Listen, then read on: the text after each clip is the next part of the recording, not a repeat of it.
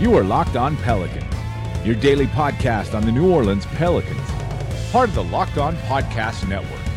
Your team every day. Welcome to another edition of Locked On Pelicans, the daily podcast covering your favorite team, the New Orleans Pelicans, and NBA as a whole. Part of the Locked On Podcast Network, your team every day. Available on Apple Podcasts, on iTunes, Google Play, Google Podcasts, Alexa, Stitcher, wherever you get your podcast from. I'm your host, Pelicans Insider, credential member of the media and editor over at LockedOnPelicans.com. Jake Madison at NOLA Jake on Twitter. Here with you all on this Tuesday. The Pelicans' undefeated summer Summer League run has come to an end, losing to the Detroit Pistons on Monday afternoon. We'll recap that game. Who played well, who didn't? Has uh, Trevon Bluiett still been blowing us away, earning that max roster contract slot, everything, all the maxes after his tremendous Summer League play?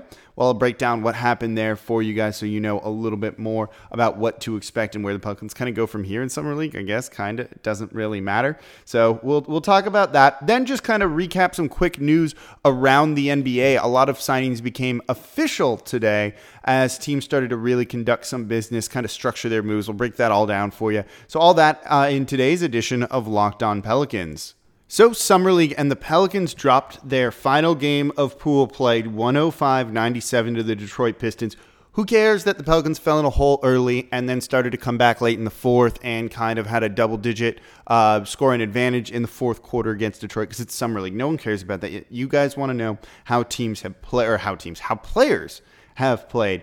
And this overall, not too great. And let's start with Cheick Diallo, who through the first two games has been a little bit uninspired, but he's just had solid play, and you're not really worried about him in Summer League or anything like that. Whether he's having a good Summer League or bad Summer League, eh, it's fine. As long as he doesn't look atrocious out there, I think it's okay. Though when you watched him in this game, though he scored 25 points in 27 minutes and did it on 17 shots, you never felt really until the fourth quarter that he was really mentally in this or exactly what was going on with him. He didn't really really come out firing, didn't really play particularly well whatsoever after th- anything. So it's kind of interesting. And Kevin Hanson said this after the game uh, that Diallo needs to become a self starter. So, kind of want to see that at tip off and in the first half, and not just kind of lackadaisically playing and going through the motions, which is kind of what it felt like he was doing in this game. And kind of, you know, when you look at it in the grand scheme of things, maybe is what he's been doing all of Summer League. And it's kind of disappointing, but again, it's summer league. I'm not overly worried about this for anybody. He's gonna maybe be a rotation piece. I think it was still uncertain, and even if he had a breakout summer league, I don't think it would have changed his outlook or prospects with this team coming up this year on everything. So, eh, kind of just a so-so summer league for him, which is not great, but. I, in terms of summer league play, when they're established NBA players or young guys, things like that, you just don't want to see them be terrible. I think that's the big thing. Uh, just don't be atrocious in Summer League, and I'll be okay. Now, everyone wants to talk about Trevon Bluiett, and this is why we didn't rush to give him that max contract after two games because he did have a down game for him. Didn't start though. He played 29 minutes in this one. That's a third highest number on the team. Scored 13 points, kind of came back down to earth five of 12 shooting overall just for him, two of six shooting from deep. And then he had three rebounds, three assists, a turnover, uh, and played all around okay. But this is a guy who was kind of marked out of this game. You saw Detroit really try and deny him good open looks. And if he's not getting that, he's not nearly as effective of a player as you know he had been in these first games. So I think that's kind of the the disappointing thing. Though Kevin Hanson after the game did say it would be great to get him on our real team. He's a real NBA player.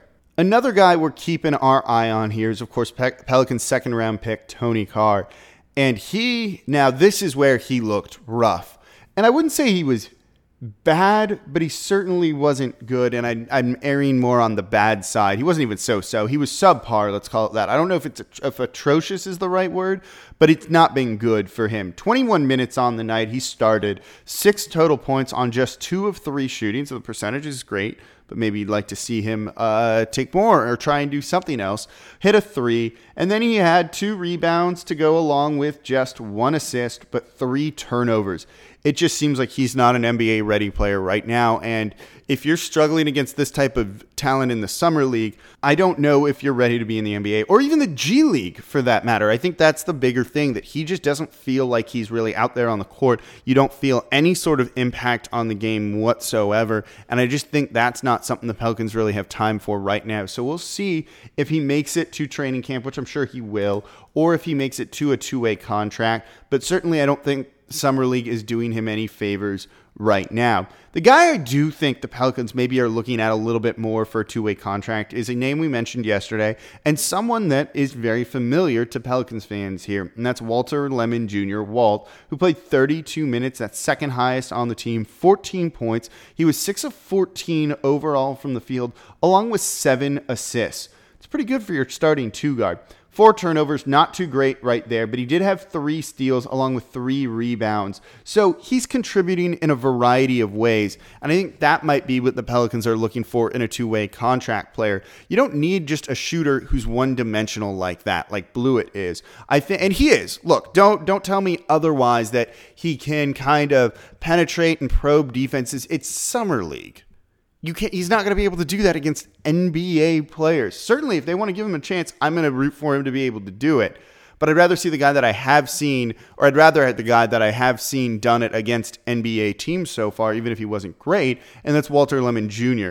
And again, he's kind of doing multiple things really well, and he's got the stats to back them all up too. I think this is maybe the guy that the Pelicans want to look at on a two-way contract. If they roll with the kind of the guard depth of Ian Clark, Elfrid Payton, E'Twaun Moore and Jrue Holiday, and maybe they add another one there.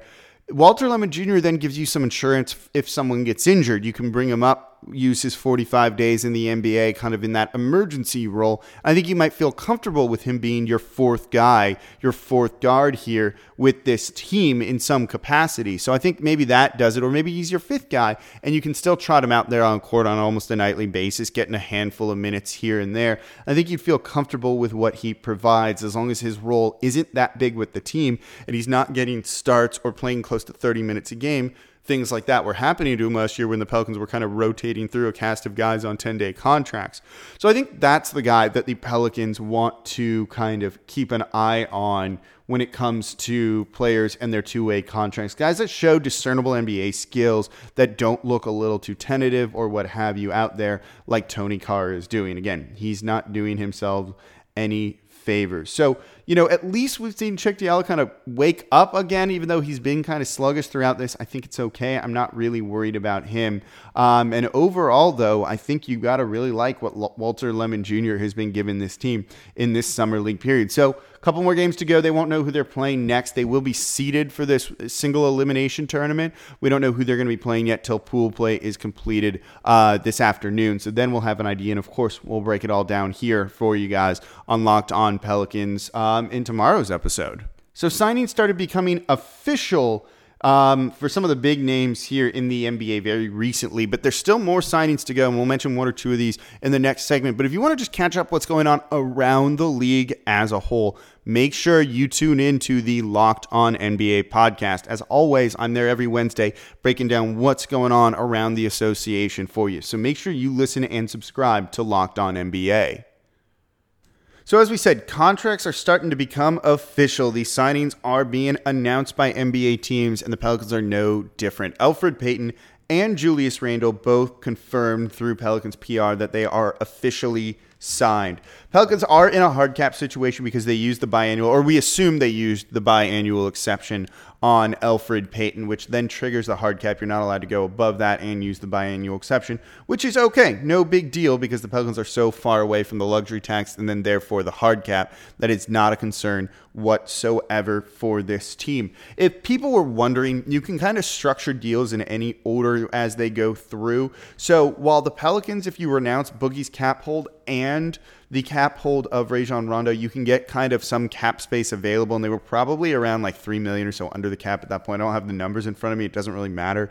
But you can keep those cap holds on the book books, um, and then use your exceptions and then renounce the cap holds, which puts you under the cap. So that's okay. And if that's how people are wondering how they managed to get these deals done when they would have only had, say, three million of cap space, that's a rough number. That's kind of how they went about doing it. So you can kind of just do order of operations and structure these how you need for the contracts to kind of work and the money to work on the team. So it's no problem really whatsoever for them to do that. LeBron to the Lakers is also official now. That was announced today. Four year deal, three years the player option. I don't know if they announced Paul George's as official yet, but all this will come and we kind of know what's going on. No surprise. Teams aren't kind of going back on this during the moratorium period anymore. That's really only happened once with DeAndre Jordan, who's going to sign for around uh, or sign with the Dallas Mavericks yet again. So no big deal, right? Now that they're three years down the line from this. There was another big signing today that'll be made official soon, and that's the Los Angeles Clippers signing Luc Mbah to a one-year deal, right around like 4.3, 4.5 million dollars, something along those lines. So Pelicans were never going to have a chance for him then, other than a sign-and-trade at maybe around four million dollars or so, if that's what it was going to take to sign him. But he took more money to go back to the Clippers, where he was before, before signing with the Houston Rockets.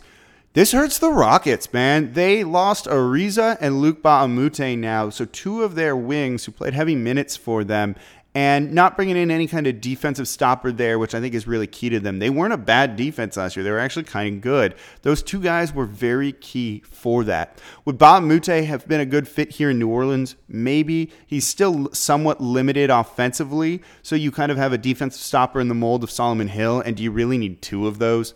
Probably not, but it was a name worth keeping an eye on with this team, with needing some depth on the wing. Now, I'm assuming all of us have eyes on Ennis, and if he's going to end up signing with the team, and we'll see, he certainly could be had for a vet minimum deal. But right now, I'd uh, be willing to bet the Pelicans are trying to figure out who they can bring in to the team with that trade exception, that $4 million trade exception. But here's the thing any wing that's just making $4 million and that's it, and they were signed before this really depressed market here, they're probably not that good. Like, there's not a lot of $4 million wings out there that you want that are going to be great upgrades to this team.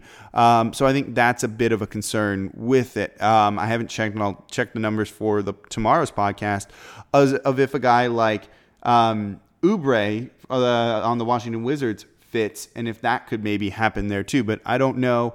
Again, not great fits there either. He's not too great. Maybe worth kicking the tires on. We'll see. Um, so they're kind of running out of some wing options, but certainly they're still going to play it fairly safe right now and just slowly and just see how the market plays out because a lot of these guys, as we talked about yesterday, are kind of interchangeable. Player A is kind of the same as player B. No big deal. Interesting thing to note now that Zach LaVine is back with the Bulls after the Kings made him a big offer sheet and the Bulls matched is they're maybe going to make a run at Marcus Smart from the Boston Celtics. So that'll be interesting to see if they actually do that. Another restricted guard. They're kind of making a run at a number of guys. Smart is worth a lot. I don't know how much, so we will certainly see. But that would be a pretty big blow to Boston if he doesn't take a qualifying offer, if they can't get him below market for what they're trying to do there and the contender they're trying to build. Because that team is going to start running into some salary cap trouble in the future. Not quite there yet, but they're going to get there. So it's worth keeping an eye on. So even though we're kind of past that big scary first volley of free agency stuff, there's still a lot of little things going on around the league that are worth keeping an eye on.